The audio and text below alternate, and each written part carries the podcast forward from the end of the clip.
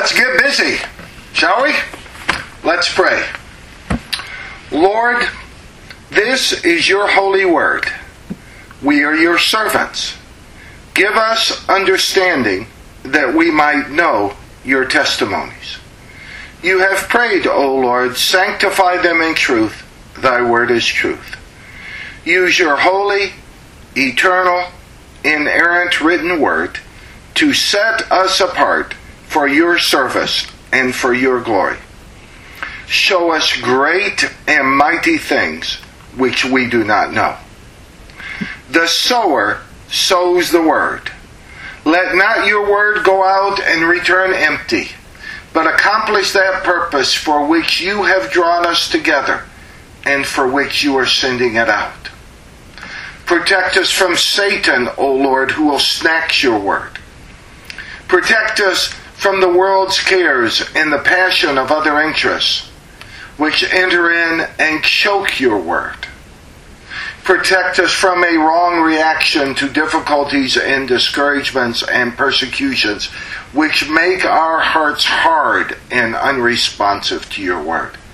Rather, O Lord, plow up now the hard ground of our hearts.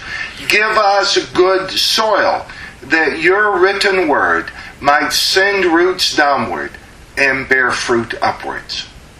Unsheathe now the sword of your spirit, O Lord. Cut to the dividing point of bone and marrow, soul and spirit. Judge now the thoughts and intentions of each heart gathered here. Spread your word before us as a banquet table, O Lord. Grant grace that we might eat of the rich meat and drink of the sweet milk of the great doctrines of your written word. Give us the heart of the prophet who cried to you. Thy words were found, and I did eat them, and thy words became to me a joy and the delight of my heart. For I am called by thy name, O Lord God of hosts. O Lord, we live in a dark and a wicked age. Broad is the way, and many are on it, which leads to destruction. Make your word a lamp to our feet. Make your word a light to our path. Show us that narrow way that you would have us run. And Lord, as we run in the paths of your commandments, enlarge our hearts that in loving you, we might be more obedient to your written word. Drop your word against our lives as a plumb line, O Lord. Grant grace that we might see how we deviate from its high and its holy purposes. Make your word to us a mirror, O Lord. Grant grace that we might not be as those who look and then go away and promptly forget. Make us active doers and not forgetful listeners of your written word. O Lord, because of our fealty to you, because of our undying love and devotion to your Son, our resurrected Savior, we pledge to you our total submission to your holy, eternal, inerrant written word, and we pledge to you our unquestioning obedience to all of its commands. In the name of our Lord and resurrected Savior, Jesus Christ, we pray. Amen. Okay. I am going to have to do a really good job today. Not only do I have my sister's son and daughter in my study, which causes me to do extra preparation every week, but Bishan is waking up at 4 in the morning. Eh? I got up at 4 this morning to begin preparations for my Bible studies, but I don't expect my attendees to have to get up at 4 in the morning. So God bless you, Bishan, and God bless you, Robin and Stephen. Now, we are going to be looking now at, Roman numeral 3 in the notes on disciplining the children. Now remember, physical discipline or spanking is for ages 9 months to 4th grade, about 10 years old, or puberty, whichever comes first. It is for children. It's not for youth. It's not for teens. It's not for young adults. And I have known, uh, especially people out of what I consider hyper conservative, uh, sometimes they are Reformed churches, sometimes they are hyper conservative Baptist churches or independent churches. And they, they, uh, feel that they can use the rod on a child as long as the child is in the home. And that's not true. Remember, your children will always be your sons and daughters, but they will not always be a child.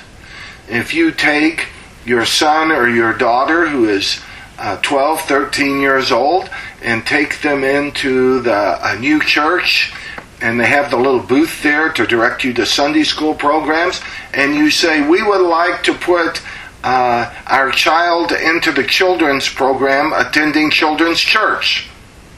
Well, that would be very hurtful for a teenager, wouldn't it? Besides being humiliating, because they're not a child. And it is the same way with discipline.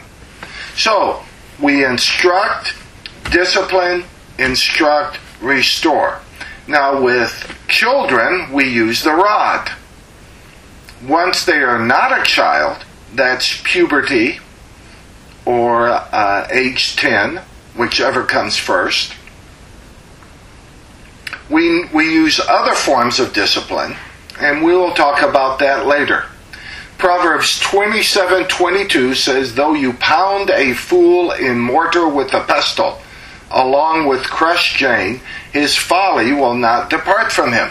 So the rod does not work for adults. Now, what you see here is a mortar. See? This is a mortar. And this is a pestle. And you can put herbs or grain and thing in here, and you pound it up. Okay? That's what you can do with it. Now, if you get a giant mortar, big enough to put your teenager in, and you dump grain in it, and you get a giant pestle and began beating him with it, his foolishness will not depart from him. The Bible says that. Why? I don't know why. Why does the rod remove foolishness from a child, but a rod does not remove foolishness from someone who is not a child? I don't know. The Bible simply says it. Huh? Now we have to remember, though, that for rebukes and training to be effective, we must not have already raised up a foolish son or daughter. So it takes care of that when they're a child. A rebuke goes deeper into one who has understanding than a hundred blows into a fool.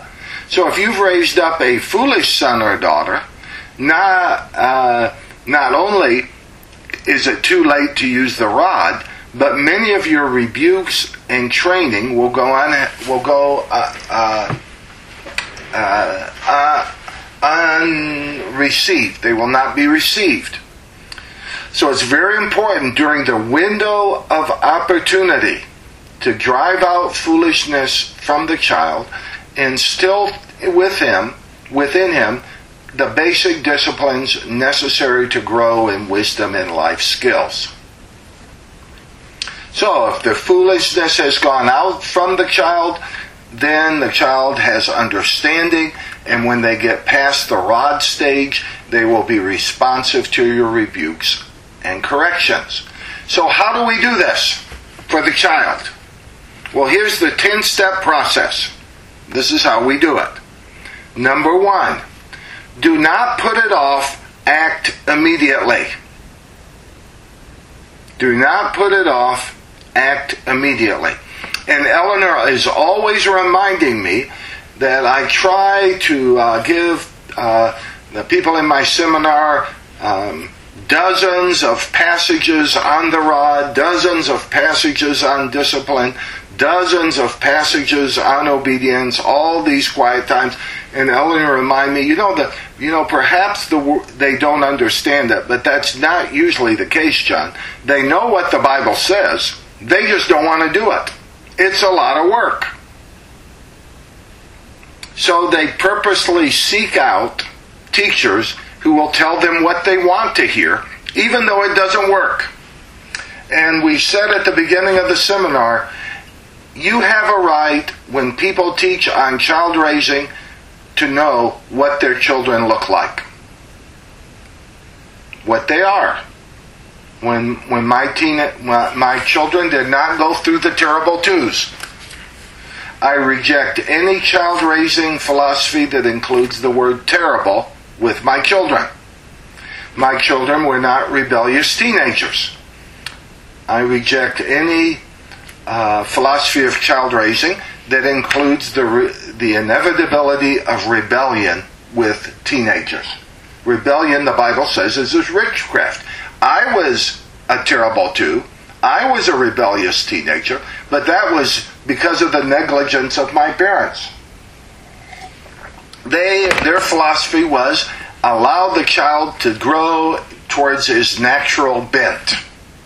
Well, the, but the Bible says not to do that. Our responsibility is to train up the child in the way he should go, not the way he wants to go. There's a way that seems right to a man. That way is the way of death. That's why we have parents. So we act immediately. If you were in church, when I was not on the preaching rotation, rather than sitting up in front behind the pulpit, I sat in the back of the church the very back with Eleanor and the children. Why? So when they wouldn't sit still, I could slip out, take them into the restroom in the foyer, and spank them. When I was on the preaching rotation or had responsibilities at the front of the church, that was Eleanor's job to do that.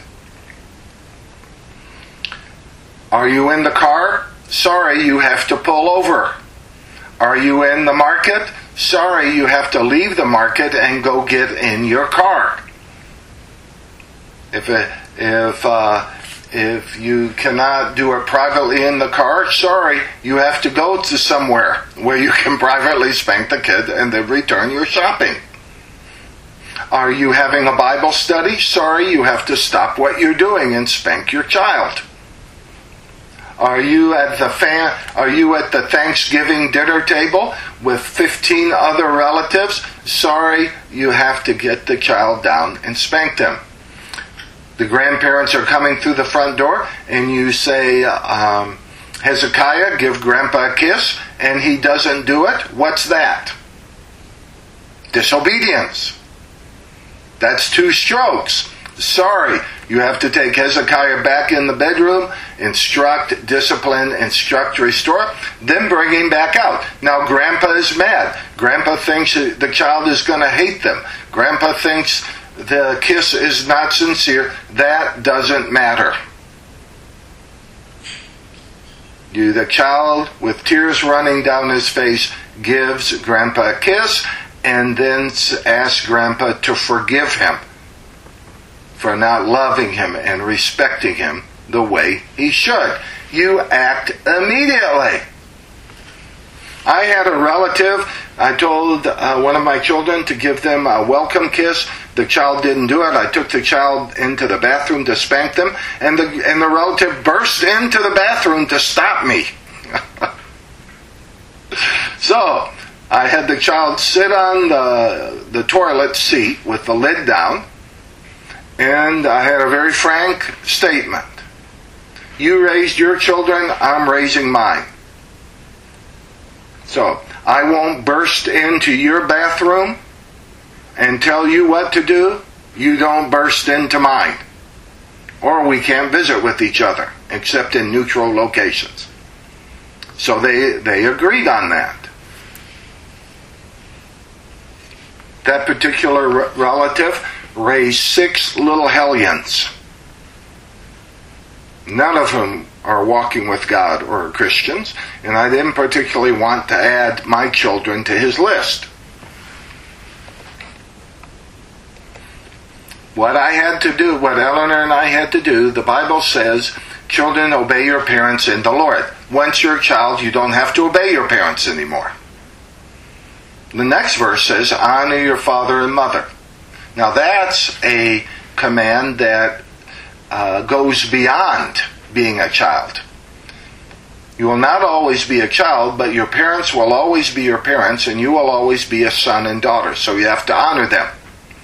But you don't have, through your honor, you don't have to perpetrate their wrong behavior towards children.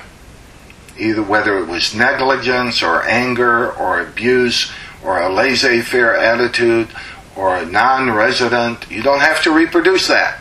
So, one of the things Eleanor and I did was early in our marriage, we sat down and made a list. These are things our parents did which we want to reproduce. These are things they did which we don't.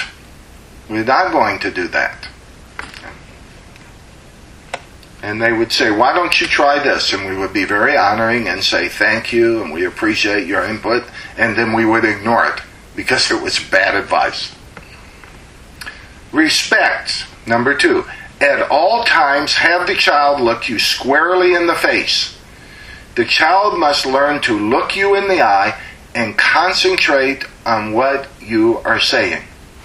I had a judge in the circuit court uh, here in, where we have the um, we have county and state and federal courts here in Houston. I had a judge who was in the federal court system. He was in Bible study with me, and he could not look anybody in the eye. Well, that's a great gift that you give your children. If they can look at someone and concentrate on what they're being what's being said. Now in some cultures to look you in the eye is rebellious. I know I was in Malawi and I was listening to these two parents talk about the missionaries I was visiting, and they said, Aren't American children so rude? And the other woman says, Yes, if you compliment them, they will look you right in the face and say thank you. Well, that's not rude in America, that's respectful, isn't it? But in that culture, you're supposed to look down at the ground and then say, say something bad about yourself. Well, I'm thankful that uh, these missionaries, since they were only going to spend six years in this culture, did not raise their children as little Malawians who would be considered dysfunctional when they got back to the U.S. and got in the school system. So in America, we look them in the eye and concentrate on what they're saying and speak up.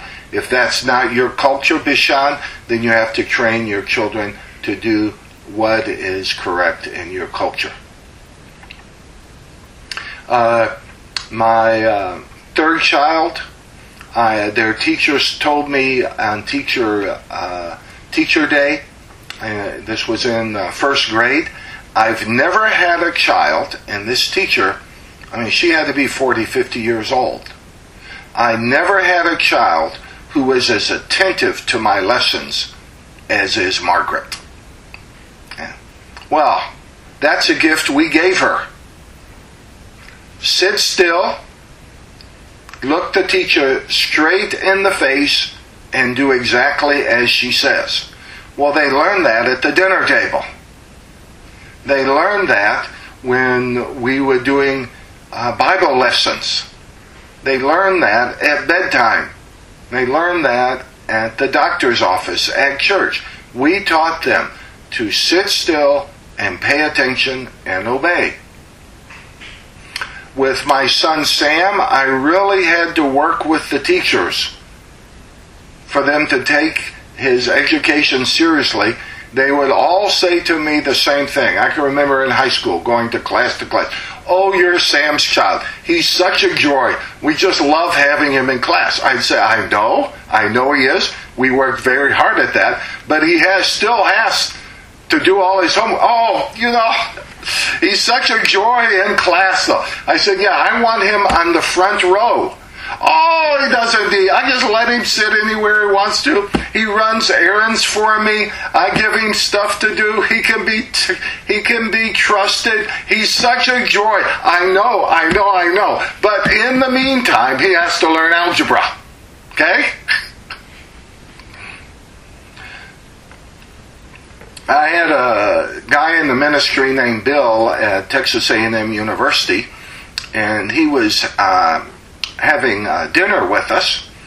And uh, Sam was probably about two years old, and um, I was instructing Sam. Uh, he hadn't disobeyed, but I was instructing him on something. And when I got through, Sam went in to, cl- to continue doing what, what the instruction was in terms of picking up his toys. And Bill said to me that he wished he, wished he had learned to do that when he was a boy. It would have made his life so much easier in school and in the university if he had learned just to be quiet and listen. And I know Sam used to say that. He'd say, Dad, these guys, uh, Sometimes it's on the foot, uh, baseball field when the coach is talking. Sometimes it's when a teacher's talking, when it was in the military. He said these guys are their own worst enemies because they will not simply concentrate on what is being said. They won't be quiet. I'm thinking to them, just be quiet and listen. You cannot win. Life will only get worse.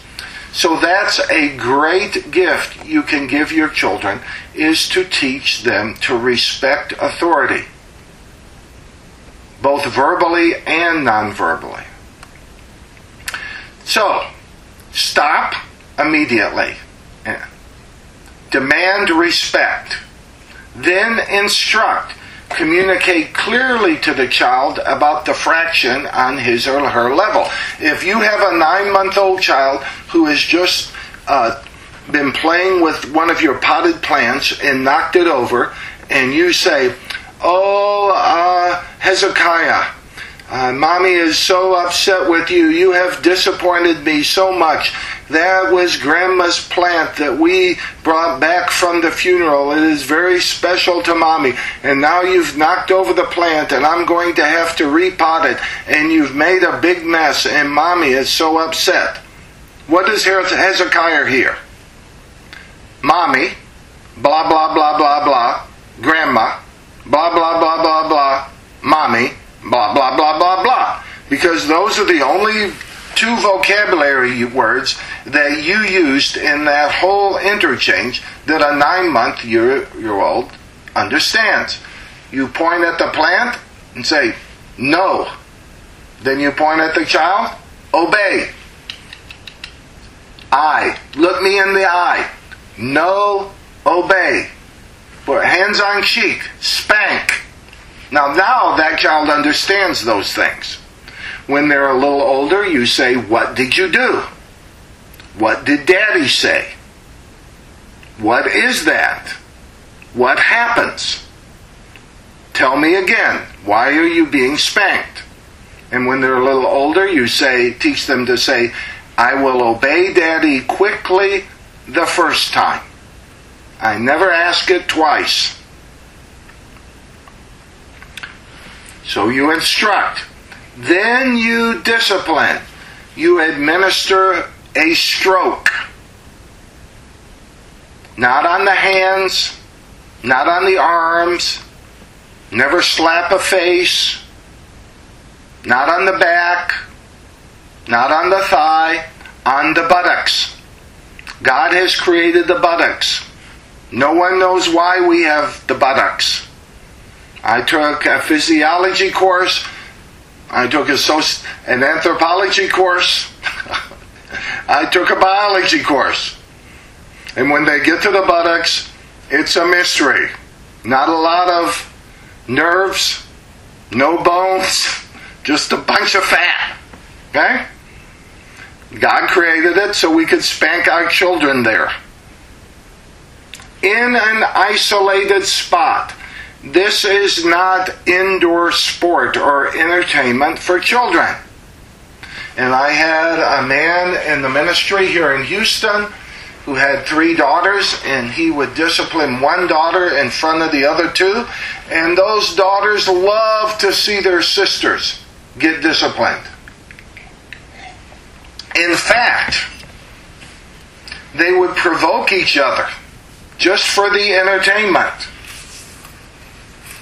If one of our children were going to be disciplined and any of the other children smirked or laughed, they got disciplined also for being cruel, for not being kind.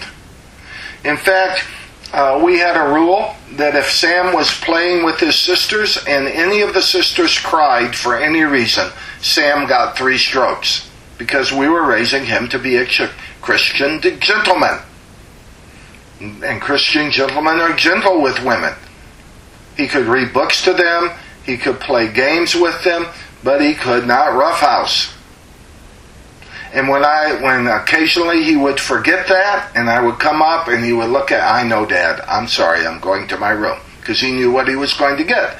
His sisters would be crying, sometimes holding each other. No, Daddy, he didn't mean to. I'd say, no, no, this is not about mean to. This is about character. You girls should never put up with any boy who hurts you. And I'm training Sam to be a gentleman. And you should know in the, your heart of hearts that if you are becoming interested in the young man and he hurts you or is rude to you or harsh or physical with you, he's not a Christian gentleman and you get rid of him. So I would instruct the girls, then I would go discipline Sam. He would have to come back.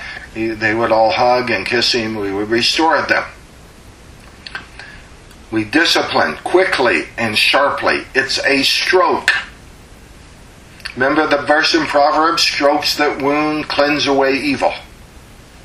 They reach the innermost parts. It's done in an isolated spot. It's not indoor sport. The child should not be humiliated. You should also be aware of social fanatics who will report you. Who report you for spanking, for abuse. I've told this it's not against the law in any state in the Union to spank your child. But there are people who will report you for child abuse and I've talked to s- several social workers in the greater Houston area who says they are get so angry at the social activists who report a parent for spanking their child, and then they have to spend all their time following up and doing a case study on what are in fact good parents when children who are being tortured and starved are going without notice because they're being, their time is being consumed by these social fanatics. But they're out there and you have to be aware of them. If our children, as a result of spanking, had a bruise on their bottom, and they were at an age where their uh, diapers would be changed and they would see that bruise, they just wouldn't go to church till the bruise was gone. Uh, after after they are potty trained, you don't have to worry about that. No adult should be looking at their bottom. So it's done in an isolated spot. It's done in a controlled and set manner. The child should be concentrating on the infraction and the change, not on what may you may or may not do next. We all know the frustration of people who discipline in an arbitrary manner, whether it's a school teacher or an employee or an impar- or a parent. That's very frustrating. The co- child should be concentrating on the infraction and change. There should not be fearful preoccupation with discipline. What will mommy do this time? One time she lectured me. One time I got 10 strokes. One time I just got a couple of pats. Another time she laughed and thought it was funny. Rather, there should be a clear understanding of the discipline. We'll teach you that you get, you administer one, two, or three strokes. And the end result is always clear.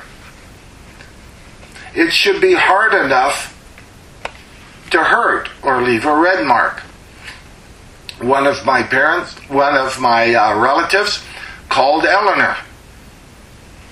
And it wasn't your mom, Stephen. it's another relative. And said, Our daughter won't stay in bed. That's how you know it wasn't your mom, because there are no daughters running around in your house. And and Eleanor said, "Well, I'm really surprised. Uh, do you?" She said, "Yes, I instruct, discipline, instruct, restore." And she said, "Well, uh, put the phone." This was back when uh, you had cord phones, so the phone actually had to be laid on the counter. And let me hear. Here, give a stroke on your hand. And the mother went.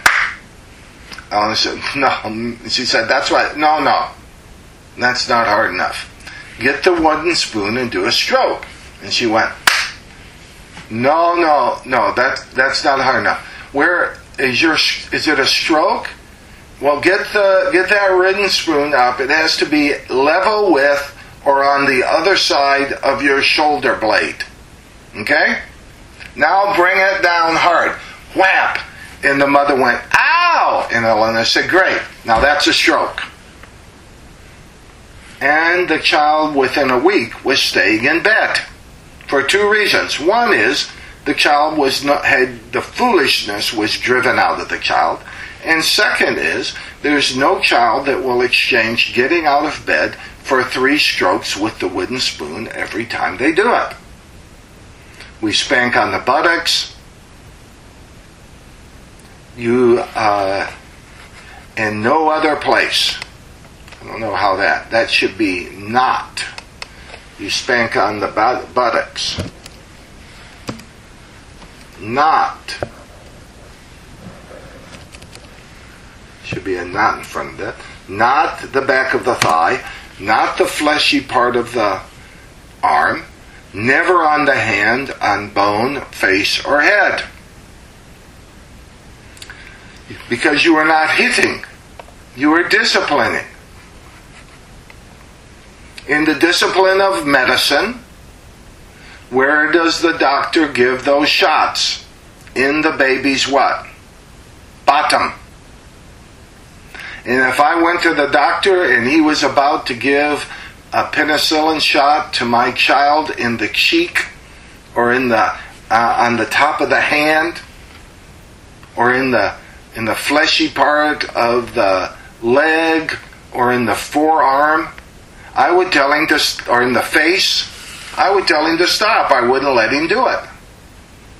The discipline of medicine and the discipline of the rod for a child goes the same place. Do. Do not allow the child to throw a temper tantrum or lose control. Self control is a fruit of the Spirit we would tell our children, lie on the bed or lie on the couch, put your hands on your cheeks. And if they wouldn't do that, now we had to crank it back one step. Now we had to discipline them on how to receive discipline. And so we would work on that, maybe for a week.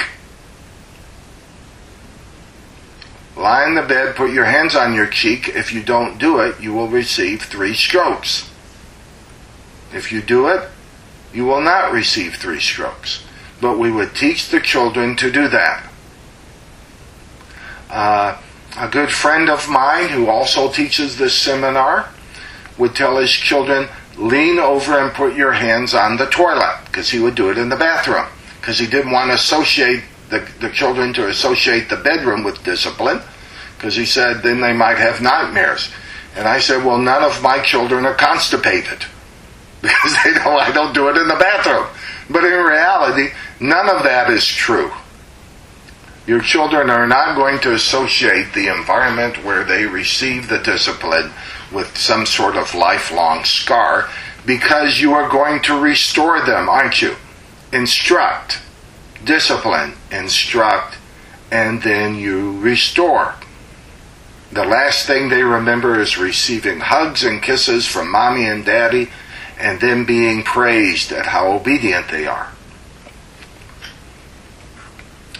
Instruct, train after administering discipline, reinforce why the discipline is given. The cause should be stressed, not the result. Why are, why did you get your spanking? I broke the glass. No. I've broken glasses. I've spilled water at the dinner table. Mommy has done that. You are more important than any glass or any beverage that's in the glass. Why are you being disciplined? I disobeyed by crawling up on the counter or crawling up on the table or reaching for something rather than asking for it. That's right. You disobeyed. Say, I will obey daddy quickly the first time. Instruct, discipline, instruct, restore. Why are you being disciplined? I broke the vase. No, I've broken vases. Mommy has broken vases. You are more important than any vase that has ever been made in the world. What did you do? I disobeyed. That's right. What did you do? I was throwing the ball inside. That's right. You know you're not allowed to do that. Say, well, I will obey daddy quickly the first time. Now, lie on the bed and put your hands on your cheeks. And they receive the strokes, one, two, or three. Then they get up. Then you instruct. Why did you do it?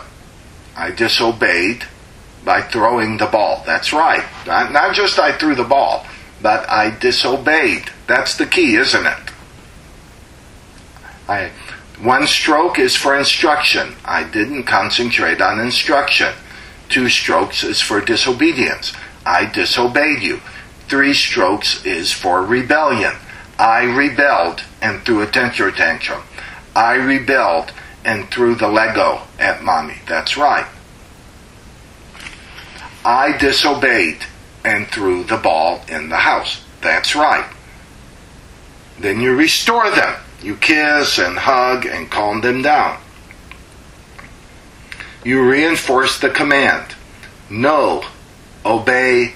I will obey mommy quickly the first time. You see, it's very important for later in their ability to learn wisdom and life skills. Then you restore the relationship immediately. You reestablish the relationship. Discipline both from the Heavenly Father and the earthly Father intensifies the relationship rather than severing it. Discipline from the Heavenly Father and earthly Father intensifies the relationship rather than severing it. So, you don't spank the child and then send them to their room. You don't send the child to a timeout. The, the child uh, wants to hug you, you say, No, it hasn't been long enough. I'm still mad. I'm not going to hug you. That's a character deficiency in you, in your inability to forgive, the, to love the child and discipline them rather than to be angry at the child and vengeful and punish them. So you hold the child on your lap or in your arms. You hug and kiss the child and you keep the child close to you till the child is calmed down. Sometimes, if it has been a especially difficult discipline time, I may have a short playtime or share a treat or a soft drink or something. Life should pick back up as if the infraction never happened. You never bring up the past. I, Isaiah 50, 43, 25. I, even I, am the one who wipes out your transgressions for my own sake, and I will not remember your sins. For I, I Jeremiah 31, 34, I will forgive your iniquity, and their sin I will remember no more. Luke 15, 20. And he got up and came to his father. But while he was still a long way off, his father saw him, felt compassion on him, ran and embraced him and kissed him. Remember, we instruct, we discipline, we instruct, and then we restore, just like the father of the prodigal son. One of the most que- common questions I get is Doesn't the child find that immediately restoring the relationship and expressing love confusing? Doesn't he find that confusing? And I say no. He doesn't find that confusing. This is what the child finds confusing. He has listened to your instruction. He has received discipline. He is then submitted to post discipline instruction, and still that's not enough. This will both confuse and embitter the child, thus violating Ephesians 6 4. Fathers, do not provoke your children to anger, but bring them up in the discipline and instruction of the Lord. And there's nothing more confusing that causes a child more angry than to receive instruction but it, and discipline, but it's not enough, and to be living in some sort of purgatory. And that does not prepare the child for a good relationship with God the Father or a healthy marriage. I would say most of the problems that Eleanor and I face in marriage counseling comes from the inability of one spouse, the other spouse, or both spouses to forgive and forget. To just, you know, to walk away from it. They're always harboring and reliving these hurts. Proverbs 17:9 He who covers a transgression, transgression seeks love. He who repeats a matter separates intimate friends. Do you want to be friends with your spouse? Forgive and forget. How many times have we talked about this? How many times have I told you? Well, I'm, why am I all, why are we always having to go over this over and over again?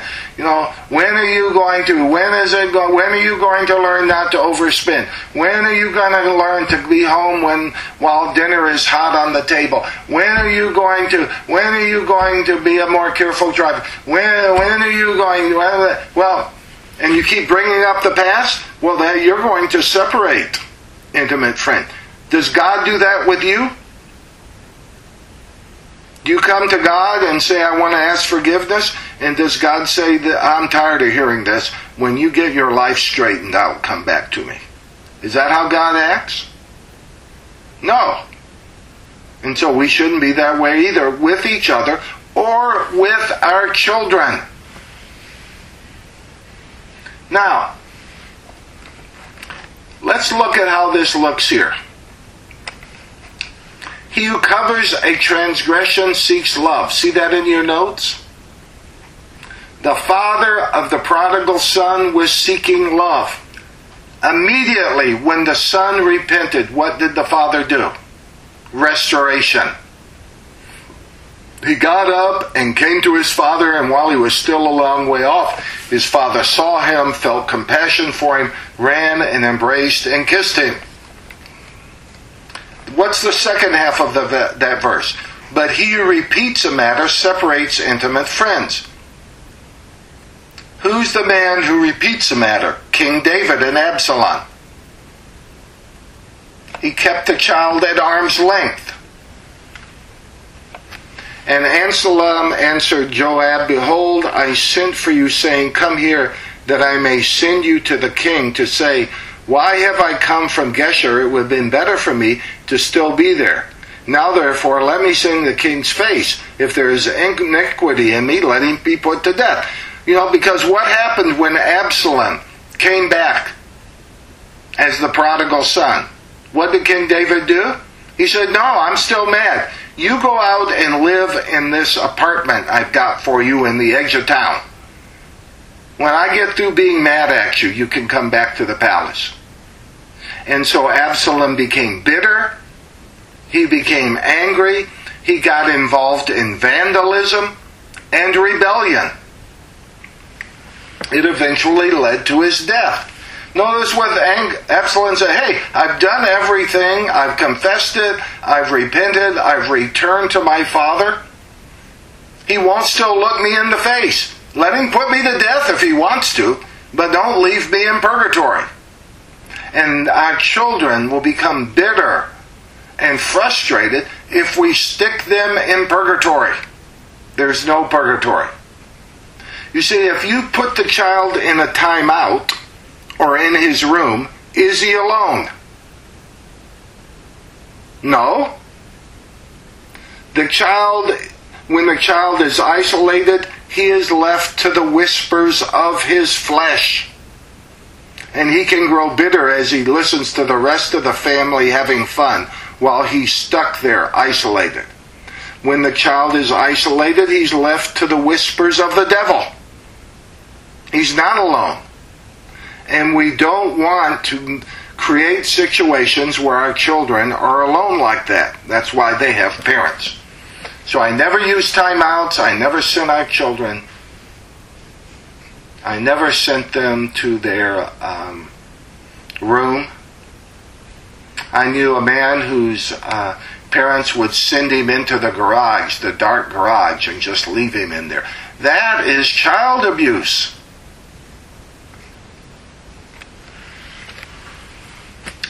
The uh, during the Korean War, the Chinese found that through sensory deprivation, they could make the most hardened Marine officer into a pliable bowl of jelly through sensory deprivation.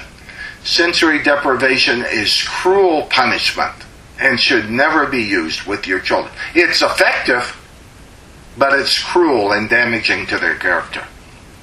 See, because what we do not want is oppression.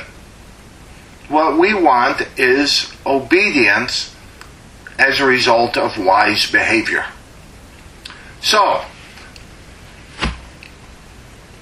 you're having Bible study in the living room, and your little toddler comes in, maybe one year, 18 months old, and they look at the plant as they walk in, and you say, Tina, no. Don't touch, no. At which point, Tina reaches out and brushes her hand against the plant and toddles off. Well, uh, Robin, what will the other ladies in the Bible study do? They'll laugh. That's expected behavior. But what do you do? You don't laugh. You immediately go get Tina and retrieve her. Now, you're not going to do this in front of the other ladies. So you take her into the bedroom. Tina, what did mommy say? No! That's right. Mommy said no. And then you point. And when, at this plant, mommy says no. If you can move the plant in the bedroom, all the better. If you can't, you just say plant. No. What is that? Tina has to say no. No! Now, Tina's crying. Does the Bible say crying drives out foolishness? No. Is it a good wisdom and life skill to use tears and emotions to punish and avoid consequences? No, it's not. There's many an unhappy marriage that's based on that. Or Tina grabs you and begins hugging you. I'm sorry, mommy. Forgive me. Is that a good wisdom and life skill? To you, try to use a folk, a face love and affection to avoid consequences? No. So you say, make Tina say no. That's right. Tina, no. No is spank. Now, if it, if Tina is an older child, you would explain the number of spanks and why. That's right, Tina. No, no, it's two spanks. Whoa! And then you say, hands on your cheeks. Don't kick. And then you apply the rod. Whack. Wait a couple seconds. One hippopotamus, two hippopotamus. Okay, Tina, number two. Whack. You see, Tina knows exactly what you're going to do and why. At this time, you take Tina in your arms. Why did mommy give you the spank? What's that? Tina says, that's a no. Say obey. Obey. Then you restore. You love on Tina, you reinforce she's a good girl who, who obeys, you hold her, you calm her. I would sometimes take my child in, if I was spanking the child to their mother, and say, Mommy, listen to this. Go ahead, tell Mommy. I can obey Daddy first time. Oh! Then they would cheer and hug the child. Obedience should be reinforced, shouldn't it? Why do parents not discipline? Remember, Eleanor reminds me the main reason parents do not discipline is obvious it's a lot of work. Cooking dinner, you have to stop. Stephen comes home, dinner's not prepared. I've been spanking Hezekiah all day. Stephen says, Great, I'm here, I'll take over. What's the issue? You can play tag team. It is true there are times when adjustments have to be made. But in the big picture, the basic elements should always be in place. If you are at a wedding reception and there's no place to go, there may have to be some adjustments. If the only place to go out is outside and it's pouring down rain, that's when your children learn the, the meaning of the word, wait till we get home. So. Another reason is that the child's behavior is not important to the parent. That's another reason why parents don't spank. The parent's just not that convinced that obedience is that important. I had a lot of parents tell me when my children were little, you're just expecting your children to act like adults. Well, what do you say when they say that? No, I'm preparing my children to act like adults. That's what I'm doing. Well, when your children get older, they're going to rebel from all this discipline. No, no, they won't. The foolishness will be driven out of them. Now, when they're adults and can choose to rebel, like Demas or Judas or Adam, they may choose to, but I, I pray they won't. You, on the other hand, your children will rebel because you've raised them to rebel. They'll just continue in the same direction. You haven't done anything different for, for them.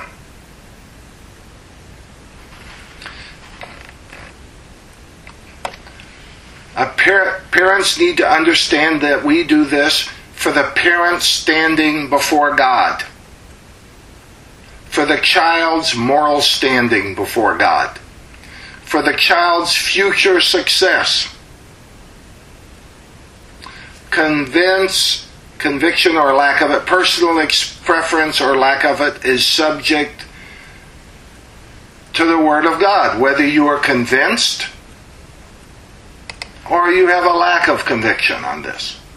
You have a personal preference or lack of personal. None of that matters.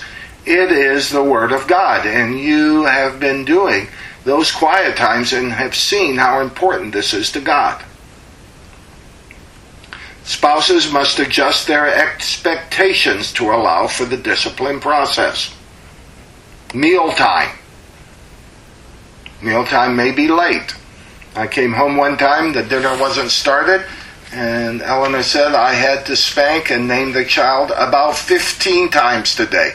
Nothing has gotten done. That child is a strong Christian parent who married a strong Christian spouse and is raising strong Christian children. But we had to bend that child in the way they would go.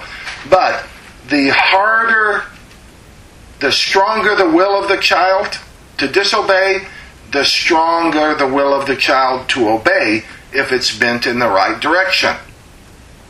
Getting picked up at work may be late. Phone calls may be cut short. Meal preparations.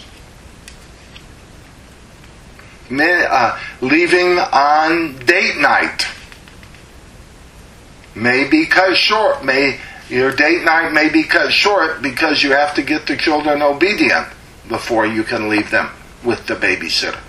And I would tell the babysitters, I want to know exactly about the behavior of the children because I want you to babysit for me next time. And I would only have babysitters who would tell me the truth. And if a child disobeyed their grandmother, disobeyed the grandfather, disobeyed the Bible, the babysitter, out of bed the child came. They disciplined immediately. And you, usually the child wasn't asleep because they knew what was coming down the pike. They know what they've done. You discipline immediately. Remember the goal our child's success, that our children would grow up to lead lives both fruitful and fulfilled in their relationship with God and man, apart from the parents, while still maintaining a loving relationship with the parents. So, what you think, you look at the child and think, is this behavior leading them to success? You reinforce it and praise it. Will this behavior result in failure? You discipline it and change it. Don't make excuses for your children. They know what they're doing. See, this is a progression, each building upon the other. Submission to authority, self control, wisdom, life skills, which leads to independence. But first must come submission to authority, to receive, in this case, discipline. Next week, we will look at five areas of discipline that result in the fruit of the spirit of self control in the child. Then we can go on and look at wisdom and life skills. Uh, Bishan and Jason, if you go to the website www.gciweb.org, and then you go over to the uh, on the right hand side there's a section that says hear god's word. If you click on that and for the search you can do it by series find the family discipleship seminar and you can play catch up with uh, uh, stephen and robin if you're going to continue in this study. It'll be important for you between now and next week to listen to the first two lectures on the scriptural foundations of discipline, obedience. Okay? May God add his blessing to his holy word. In Christ's name we pray, amen. Hey, great. I really enjoyed the time together. So we can ask now questions. You can unmute yourself if you want to. Unmute, unmute, unmute. Oh, I'll unmute, ask to unmute. Oh, I've muted me. Did I mute? Can you hear me? Can you hear me now? You are muted. Now I'm unmuted. You are muted. Now I'm asking you to unmute. We'll keep playing with this. Okay, Stephen and Robin. First, any questions about the dues? No? Well, it doesn't matter. I still can't hear you. You're still muted. So, this is an interesting thing here. This this muting business. So, well, you can hear me. That's the important thing. Uh, this has never happened before. Uh, Stephen, is there something you can do on your end, or am I doing it on my end? Okay. What's that say here? Mute my audio. I'm not going to do that. Um, audio settings. I don't see that. A lot of times there's this thing where I've accidentally muted everybody. you might need to update your Zoom, your Zoom when you get off this call. Okay, that's that's good advice. Okay, so I'll do it. So, uh, okay, participants. I've got four participants. Okay, all right. We'll see. We'll see what happens. Uh, there I am. I'm looking at different views. So, okay. Well, since uh, you don't have any questions, you can email them to me, and we'll meet next week. Okay? Now, I'm uh, beginning to lift the restrictions off you, Stephen and Robin, because now you're learning some things. Remember, I said, don't don't be like that little Tasmanian cartoon devil, you know, that just with wooden spoons to. But you guys be coming up with um, areas of discipline. You can start working on those. And next week we're going to look at what's called the Big Five. And you can read ahead on the notes if you would like to. Well, I will say.